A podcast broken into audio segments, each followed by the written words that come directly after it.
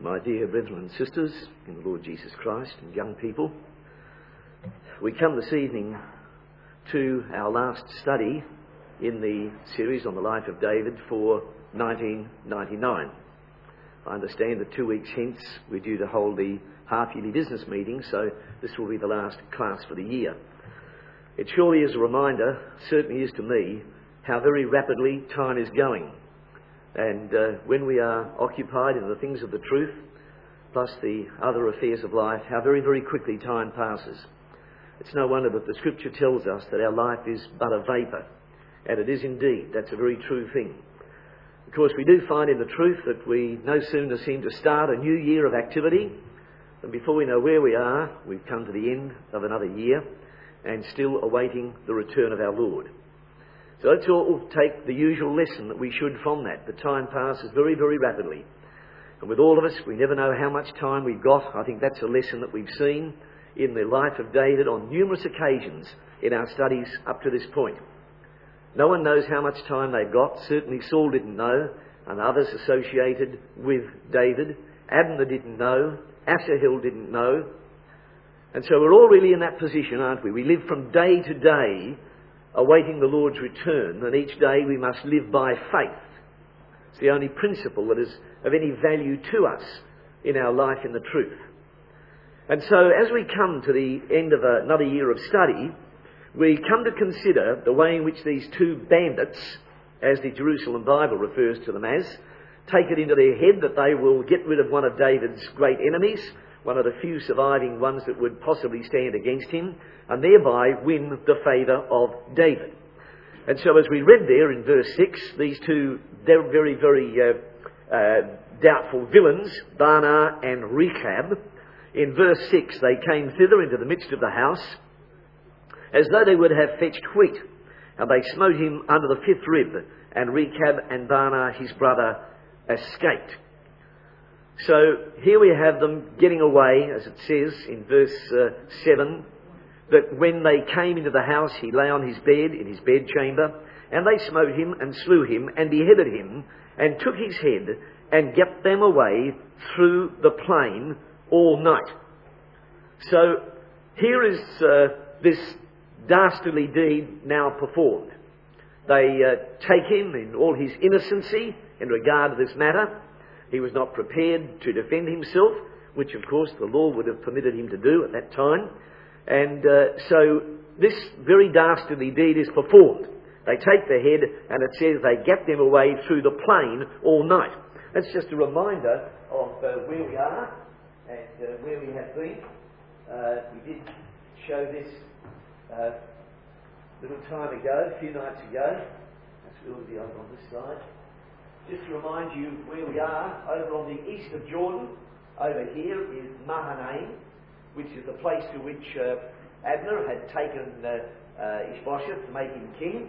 The red dot we put there just to give us all some idea of the, uh, the way in which uh, um, uh, we, we associate all these other places. The red dot is Jerusalem. Over here, of course, is Gibeon, the pool of Gibeon, and here is Hebron, where David is. So they have to journey from here over to here. And uh, that's what they're about to do now. They travel, according to the record here, through the night. And where it says that they got them away through the plain, the word there is the word Arabah. And as we probably know, the whole of this area here, down the length of the Jordan Valley, is known, and from the Dead Sea, the southern point of the Dead Sea, right down to the Gulf of Aqaba, that is known as the Arabah, which means simply a plain, that it's known commonly in the land as the Arabah. So, they're now intent upon ingratiating themselves to David because of a wonderful deed they performed in his service. So verse 8 tells us that they brought the head of Ishbosheth unto David to Hebron, and said to the king, Behold, the head of Ishbosheth, the son of Saul thine enemy, which sought thy life. And Yahweh hath avenged my lord the king this day of Saul and his seed. Now they're obviously very, very pleased with themselves. And isn't there a remarkable comparison here with chapter 1 and the Amalekite who came to David with very similar news that he thought would be very favourably received. Saul is dead. And uh, so you can just imagine David's reaction at this particular point. If we just go back for a moment to chapter 1 and verse 14, where David said unto the Amalekite, How wast thou not afraid to stretch forth thine hand to destroy Yahweh's anointed? And David called one of the young men and said, Go near and fall upon him. And he smote him that he died. Justice came very swiftly to that man who probably didn't realise what was happening to him.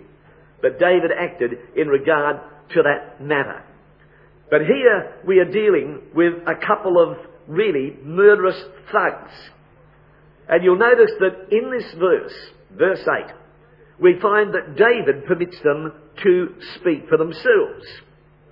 In other words, one really has to be condemned out of one's own mouth when it comes to a matter such as this.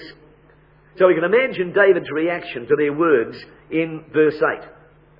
David answered in verse 9, Rechab and Baanah, his brother, the sons of Rimmon the Beerothite, and said unto them, As Yahweh liveth, who hath redeemed my soul out of all adversity.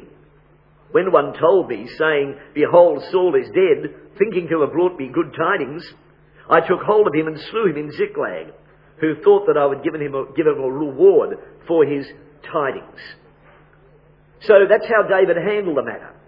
But first of all, he let them go ahead and make their speech so that they might condemn themselves. And that is exactly what he had allowed the Amalekite to do. And they say to him, Behold the head of Ishbosheth, the son of Saul, thine enemy which sought thy life. Now the words concerning Saul, that he was David's enemy, certainly may well have been true enough. We're not doubting that.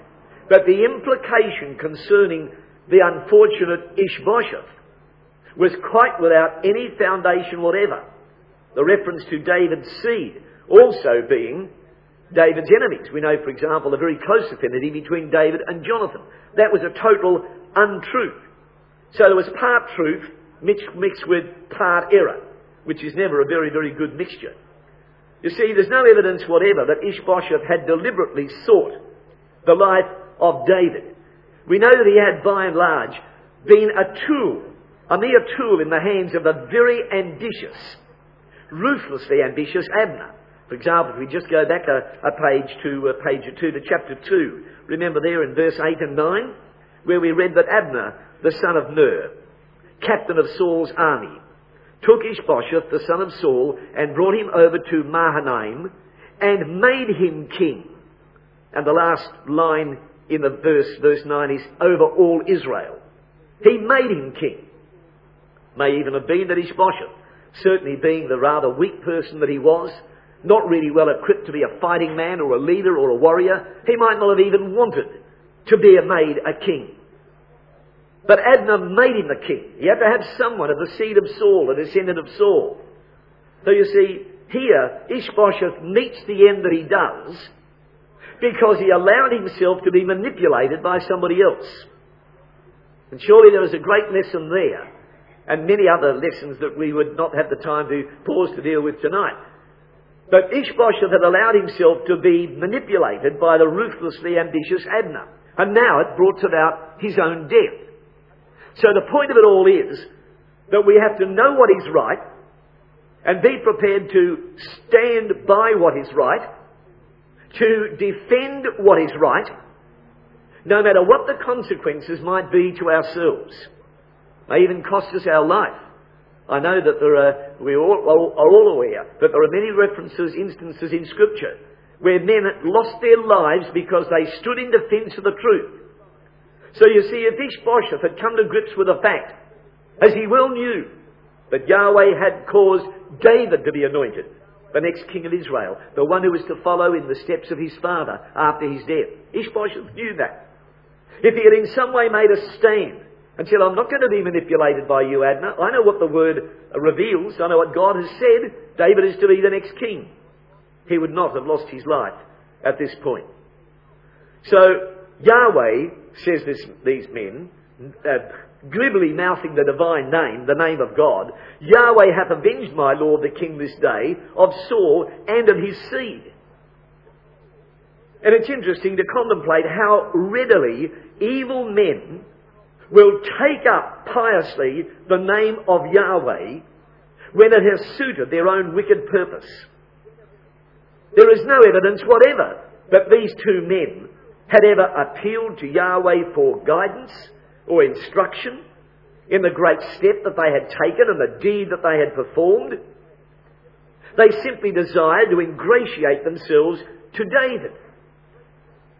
And yet they will call upon the divine name, the name of David's God, as though he is behind this. And it's all his work. And that David should be very pleased to have the support not only of these two great men, but also of Yahweh himself. So that really they were no different to the Amalekite in chapter 1, except that their crime was worse, which we look at in a moment. So these two evil men, reasoning upon similar lines to the serpent in the Garden of Eden, whose offspring they were in any event, simply wanted to be on the winning side. They could see what was happening, they could see what was developing. They didn't really care whose side it was that they were on. Although they appear to have had no special love for Saul. But you see, the whole point of this is that the question of right or wrong didn't mean anything to these two men. It meant nothing to them at all. The question of right or wrong may have meant something to Ishbosheth, who was certainly not in this category, but his problem was that he didn't do anything about standing for what was right. But with these two men, they were prepared to manipulate what was right or what was wrong, which meant nothing to them, so long as they came out in front. Now that's not the principle of the way things are done according to the scriptures. That was all that mattered to them. As long as they made a killing in some way, that they gained a, a, standing in the eyes of David and that they were on the right side at the time when everything came to a head. So they really believed that David was going to come out of this on top, one way or another. So uh, they must have said to themselves, what can we do that will endear us to David and ensure that uh, we advance our own cause? Same reasoning as Abner, isn't it? Really. Abner had done the same things for the same reasons. And when they asked themselves this question, what can we do that will endear us to David and advance our own cause? Having asked themselves that question, they came up with a wrong answer. And really, they couldn't do anything else, could they? Because they were not moved by the spirit of the truth. You see, it is not a matter of sides. Who is on this side and who is on that side? We're not interested in sides in ecclesial life as members of the family of God. We're not interested in sides. We're interested in what the truth says, what the truth is, where we should stand, and why. So you see, we come now with these two men who are about to pay for their folly to the question of motive. That's also highly relevant to what these men did, in the same way as it's very highly relevant to what we do. Because you see, our motive will always colour our view of whatever we do, so therefore our motive had better be right. Because if our motive is wrong, we're going to have a, a coloured vision that's going to point us in the wrong direction. So our motive has got to be right and soundly based upon the spiritual principles of the truth. But if, like these two men, we were to become deluded through a wrong motive, we may suddenly find the reality of our situation when, in the words of Psalm 7 and verse 15, we find that we fall into the pit that we have digged. So we need to always carefully examine our own motive first. And only then will we be sure that we are acting with integrity in the decisions that we make. And especially that we are acting with integrity in the eyes of Yahweh. Now you see, it's important that we mention that in regard to these men, because now in verse 9, we see the mind of David revealed to us. David answered Rechab and Baanah his brother, the sons of Rimmon the Beerothite, and said unto them, As Yahweh liveth, who hath redeemed my soul out of all adversity, as Yahweh liveth, who hath redeemed my soul out of all adversity. See what David is saying? You two fellows think that you've done something great to help me in my cause. You think that you've acted in a way that's going to bring you a reward. You, that, that you think you've pleased me in what you've done. But I want you to know this. It has been Yahweh who has protected me, not flesh. Not men like you, or any other men either. So he's telling it exactly how it had been. It had been Yahweh who had protected David, not flesh. And David had no need whatever for the help of a couple of murderous thugs, such as these fellows. And he gives them the lesson as to why they're going to pay the price that they will. In verse 10, he says to them, When one told me, he doesn't mention the Amalekite by name or uh, by identity, identity, when one told me, saying, Behold, Saul is dead, thinking to have brought good tidings, I took hold of him and slew him in Ziklag, who thought that I would have given him a reward for his tidings. Notice the wording here too. You see, very quickly in David's mind, he summed up these two men and identified them with the same motive and the same ignorant mind of the Amalekite as recorded in chapter 1. When one told me Saul is dead, look at these words that follow, thinking to have brought good tidings. Thinking to have brought good tidings. He'd been thinking all right, but it was serpent thinking. The same as it was with these two men. The Amalekite didn't understand David's character, nor did these men. The Amalekite thought that David would have been delighted in the death of Saul and the members of his household. So did these thoughtless men. So David says, I took hold of him and slew him in Ziklag.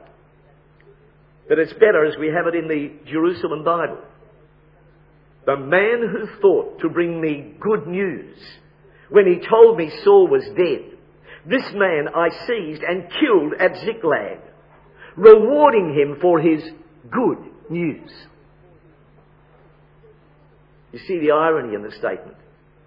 Rewarding him for his good news.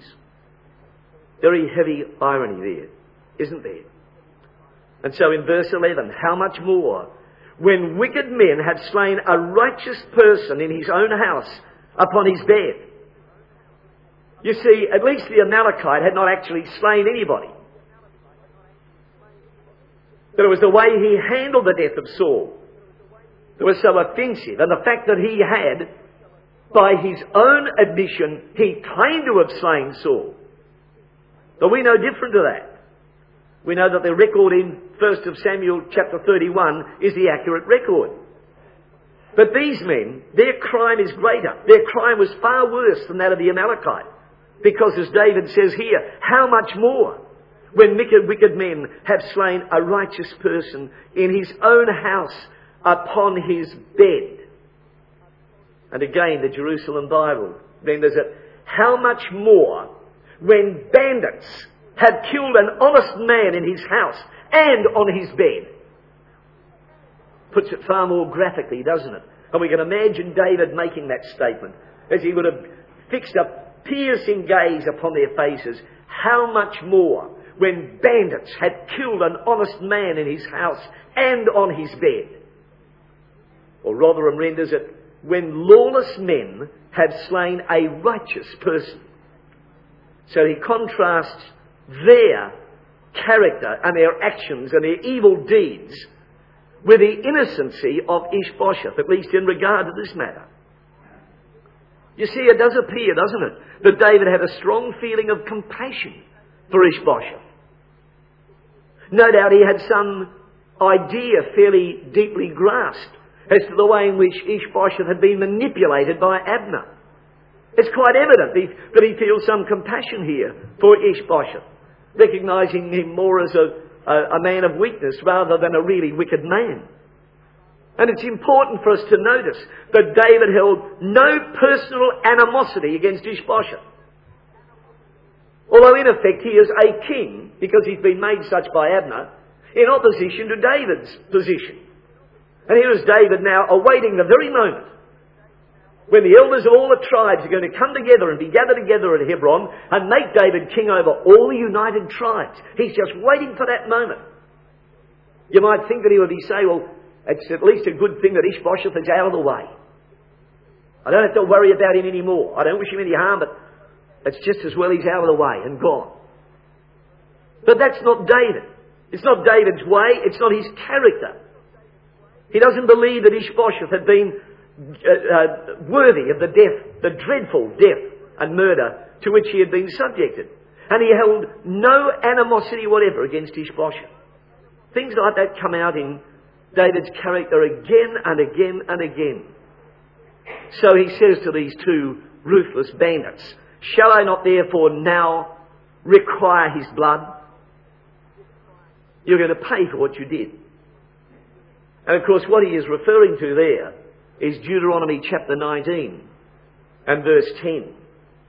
That innocent blood be not shed in thy land, that the blood of the innocent be required at thy hand. And so David would administer justice according to the law of Yahweh. He would give mercy where mercy was required, where mercy was allowable, and in this sense, we have this example of the fact that there are the two sides to the divine character.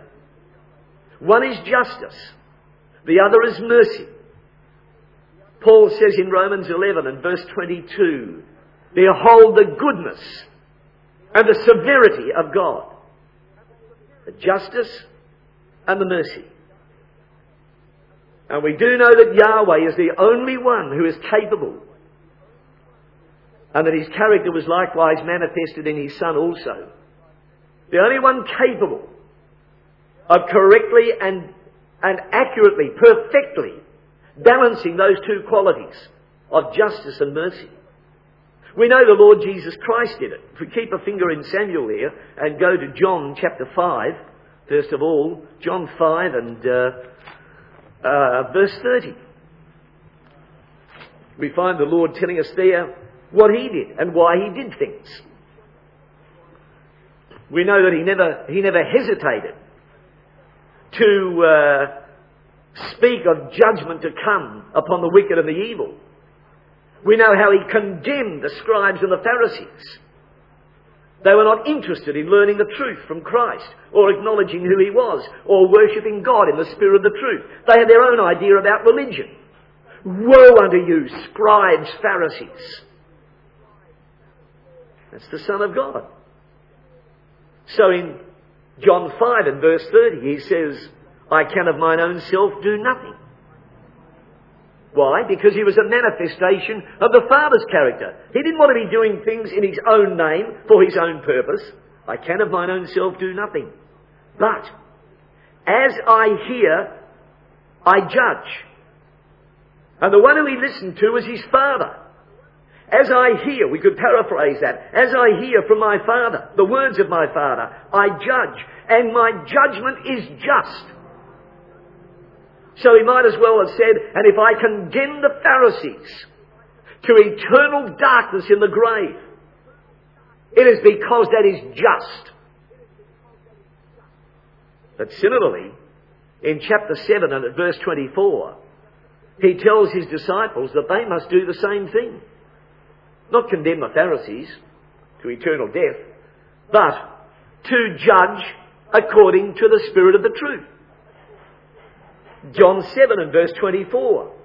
He says to the disciples, Judge not according to the appearance, but judge righteous judgment.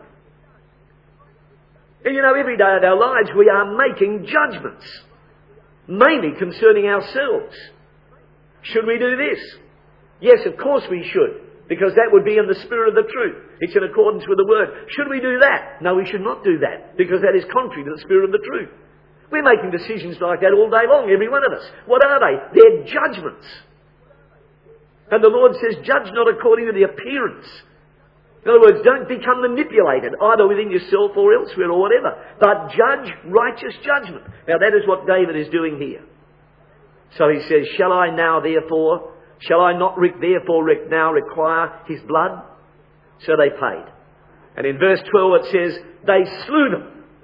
Of course, next to that we might write Romans 6 and verse 23, which is that passage that tells us the wages of sin is death. And these men had been abysmally ignorant.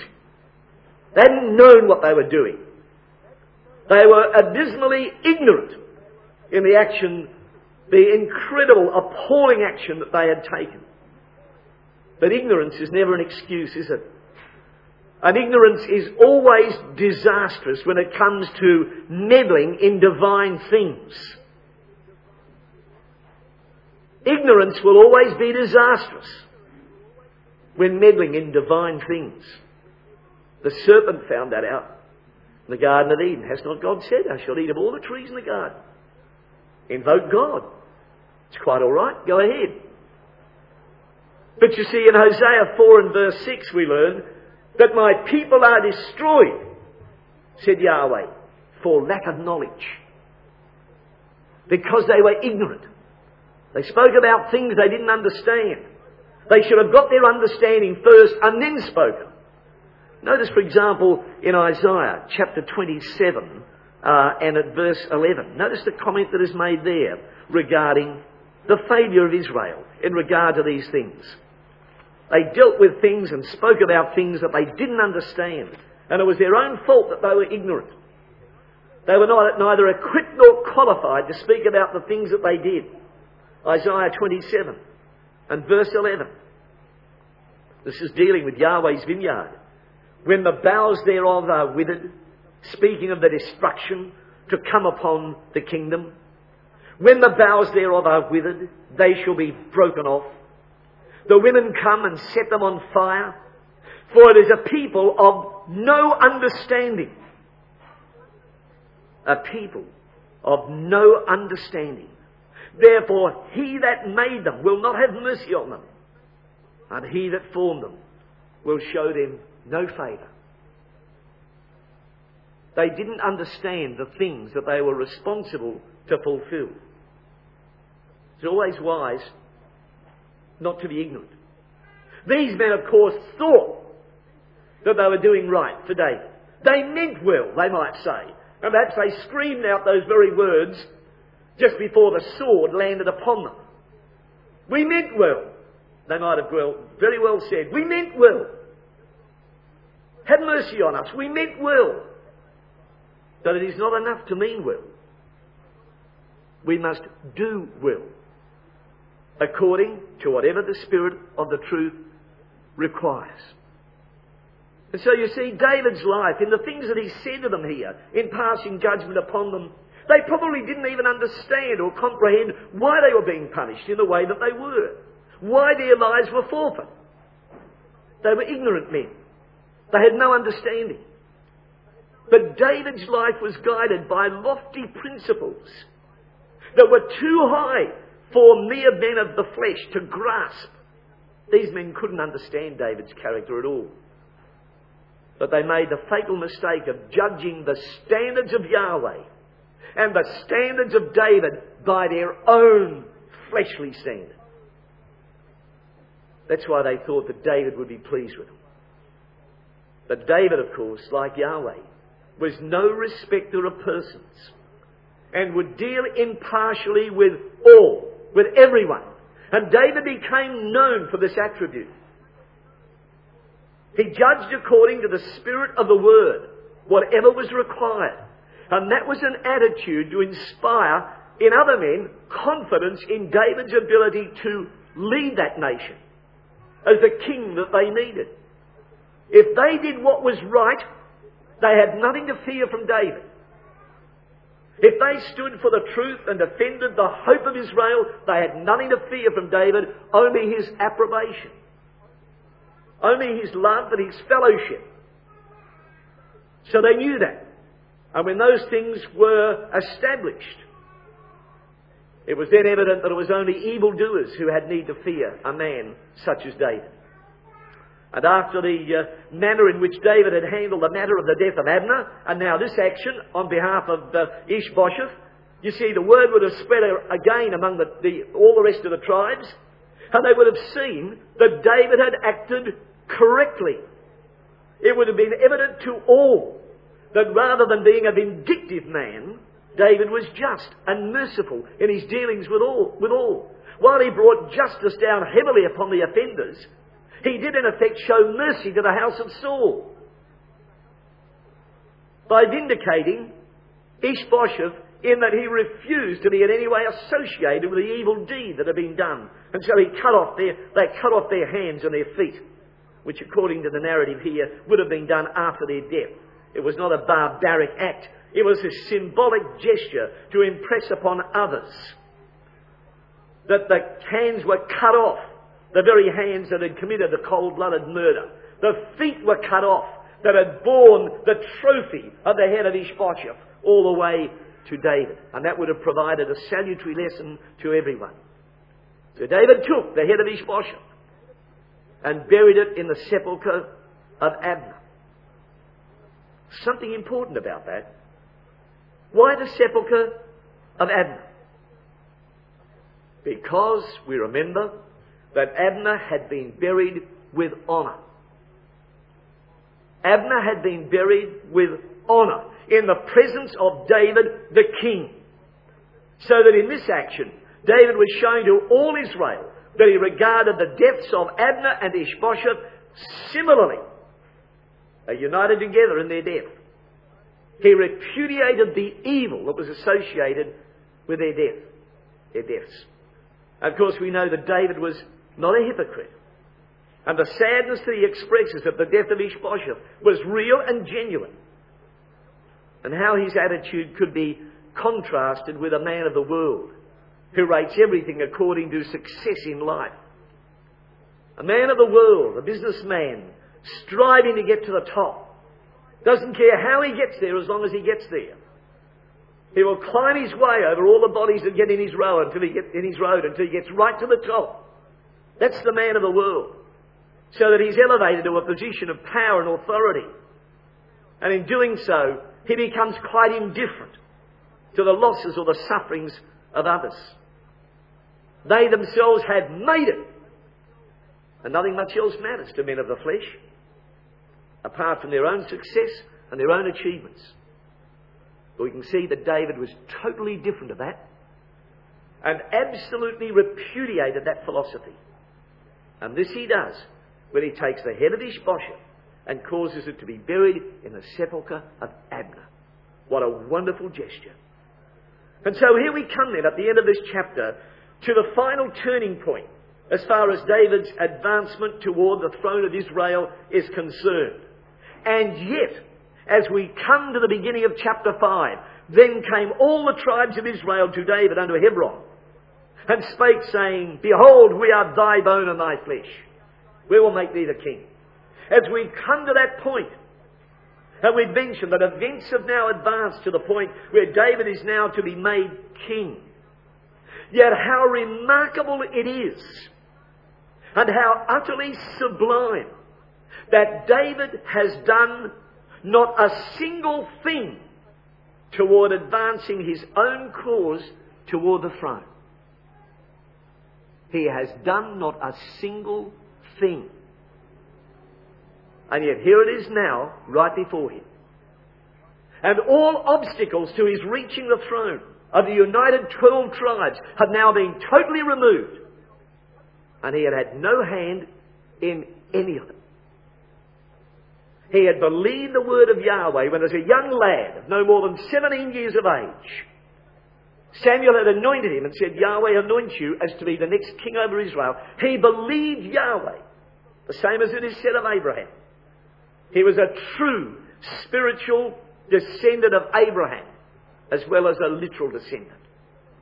He trusted in Yahweh. He believed what God said. And he had left it in the hand of Yahweh to bring it about.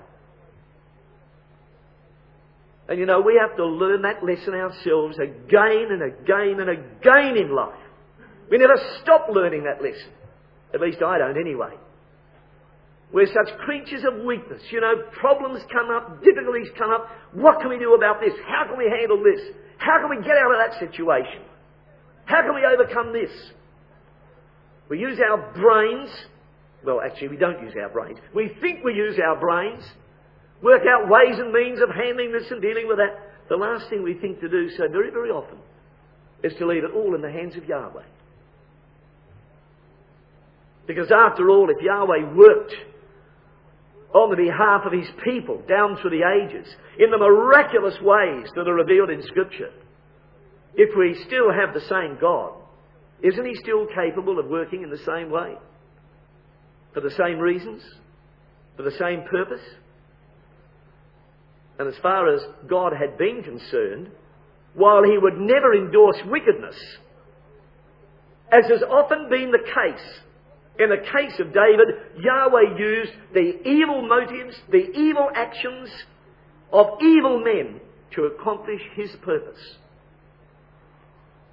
That was really how Yahweh's own son was crucified, wasn't it? As Peter says in Acts chapter 2. David could have perhaps been moved either outwardly or even secretly to rejoice at this great turn of events particularly the way in which it had worked out, involving the murder of Abner and now the murder of Ishbosheth, because it brought him to the verge of achieving the goal that God had promised him. But David's indignation at the evil perpetrated by the men who had done these deeds was very, very genuine. He did not think of advancing his own personal position. He was not moved by pride, nor was he moved by ambition. He was a willing servant of Yahweh. And if Yahweh said, I'm going to make you king, that was for Yahweh's purpose in the eyes of David, not for his own pride or ambition or self glorification. You see what a wonderful man of the truth he was. We have to strive to try and follow the wonderful example of this very beautiful man in character, where he displays such touching faith and such selfless devotion to the cause of Yahweh and placing himself in the hands of his God. You know, in all these things, we'll see it again and again in David's life. We've seen it so many times already, particularly during all those years of persecution and suffering at the hands of Saul. There were three qualities that had brought David to this point in time where he's now about to be elevated to the throne over the entire nation. To do only that which he believed was right in the sight of Yahweh. He exercised faith and that he left all his affairs of life in the hands of his God. We see a classic example of that later on in this fifth chapter. One of the most outstanding incidents in David's life. God willing, will be part of our study at the beginning of next year if the Lord has not summoned us into his presence before then. An absolutely classic example of David's mind. He exercised faith in that he left everything in God's hands. So there was his integrity, and there was his faith, and there was patience. Think of all the years that had passed since David had been driven from the presence of Saul. All the years in which very few things had gone right according to the outward appearance of things. Suffering, trial, tribulation, fear, terror, persecution. And yet he endured all those things. The Lord tells us that we must learn to endure as well. He endured all those things. Let's just keep a hand there for a moment and go to Peter in the first of Peter. And notice a couple of passages here where Peter uses words which so beautifully described to us the character of David throughout all these years and uh, we need to remember that now at this particular time, he's uh, now around about 37 years of age. Some 20 years have passed since he was anointed to be the next king. 20 years. Long, long time. Took a long time to get here, to the point where he is now. But in the first of Peter chapter 2 and verse 19 and 20, we're probably familiar with these words, but they're verses that we need to live by all the time, brethren and sisters. They're just wonderful words, and we remember that they were written to a people an ecclesia scattered throughout the then known world, suffering persecution at the hands of Rome. They suffered fearfully during this time when Peter wrote this letter of comfort to them. In verse 19 of chapter 2, he says, This is thankworthy. If a man for conscience toward God endure grief, suffering wrongfully, it is thankworthy. That is to God. If a man for conscience toward God endure. That's the key word, isn't it? Endure. Put up with it. Don't try and fight it. Don't try and make your own plans to overcome evil with evil, or whatever it might be. And verse 20. Peter now explains that more fully. He says, What glory is it if, when ye be buffeted for your faults, you take it patiently? In other words, if you do wrong, or I do wrong, any of us do wrong, and we suffer for it, where's the glory in that? We just have to take it patiently anyway because we've brought it upon ourselves. But then he adds, But if, when ye do well, and put David right into that statement, because he did do well, as a man after God's own heart, a man of faith, a man of courage, a man of integrity, a man of patience, and a man of endurance if when ye do well and suffer for it, ye take it patiently, this is acceptable with God. It is no wonder that David is assured of a place in the kingdom. And so he revealed those qualities because he knew that Yahweh would vindicate him in due time. And so in verse 1 of chapter 5, we read that then came all the tribes of Israel to David unto Hebron, and spake, saying, Behold, we are thy bone and thy flesh. Also in time past, when Saul was king over us, thou wast he that led us out and brought us in Israel. And Yahweh said to thee, Thou shalt feed my people Israel, and thou shalt be a captain over Israel. So there it is. It's all coming together, isn't it? Then came all the tribes of Israel to David. Now, this we ought to note is despite the dreadful murders of Abner and of Ishbosheth, which very well could have undone the whole thing. And left David and the tribe of Judah fighting against all the other tribes in a civil war that would have had bloodshed from one end of the country to the other.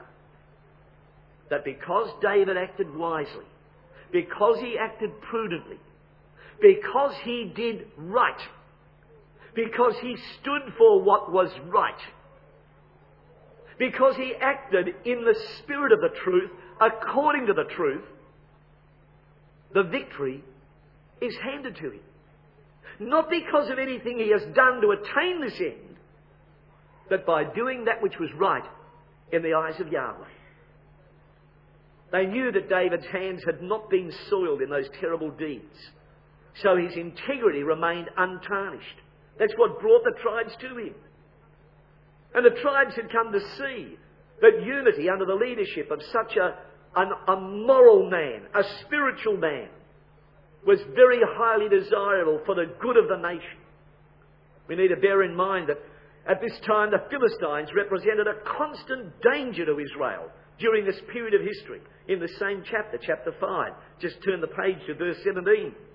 When the Philistines heard that they had anointed David king over Israel, all the Philistines came up to seek David, and David heard of it and went down into the hold. So you see, the Philistines had been making incursions into that land, as we saw in our earlier studies. When Saul should have been pulling that nation together and uniting them all under the flag of the truth a united nation in the service of Yahweh, fighting the enemies of God. All he could think about was destroying David. That's all he could think about. So the nation went to ruin. And they're not out of that by any means. They're about to come out of that now, but they're not out of it, are they? So what was at stake was the unity of the nation. But even more important than that was the preservation of the nation. Those two things have to go together, don't they? The unity of the nation and the preservation of the nation. The same with the ecclesia today. It's no different. We want to try and have a unified ecclesia. It has to be on the basis of the principles of the truth, as David insisted upon. And it has to be upon the basis of the correct understanding and application of the things of the truth so that the truth and the ecclesia will be preserved. If the truth is allowed to fail for the purpose of compromise or for any other reason, then the truth will not be preserved. So we can talk forever about unity in the ecclesia. But if the truth is not there, what sort of unity is it? That happened in the first century, when ecclesia after ecclesia became a church. As we've been reading recently in the study in Eureka. Brother Thomas reveals those things to us in his exposition of the apocalypse. That's what happened. It happened then, and it's happened time and time again. Look through the history of Israel. Look what Manasseh did to the nation. In actual fact, as far as Manasseh was concerned, the wonderful thing was that later on in his life, when he reached mature years, and he saw how wrong he had been, and he put himself right with God, it was a wonderful thing. But when you study the life of Manasseh, you will find that he had gone so far in leading the people astray from Yahweh that he could not restore that situation to what it should have been. So you see how important these things are. It was a matter of unifying the nation. It was a matter of preserving the nation upon the basis of the truth so that the truth would be preserved. And they would then all stand together against a common enemy in the same way as the ecclesia should stand together against the common enemy, which is the flesh in all its manifestations, particularly in an evil and corrupt world. And so they came to David. And this is an incredible thing.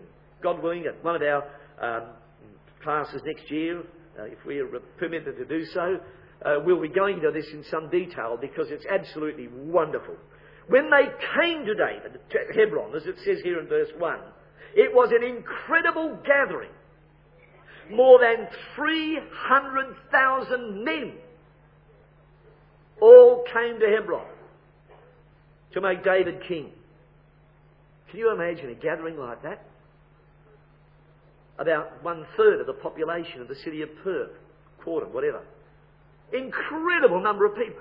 300,000 men all came to Hebron.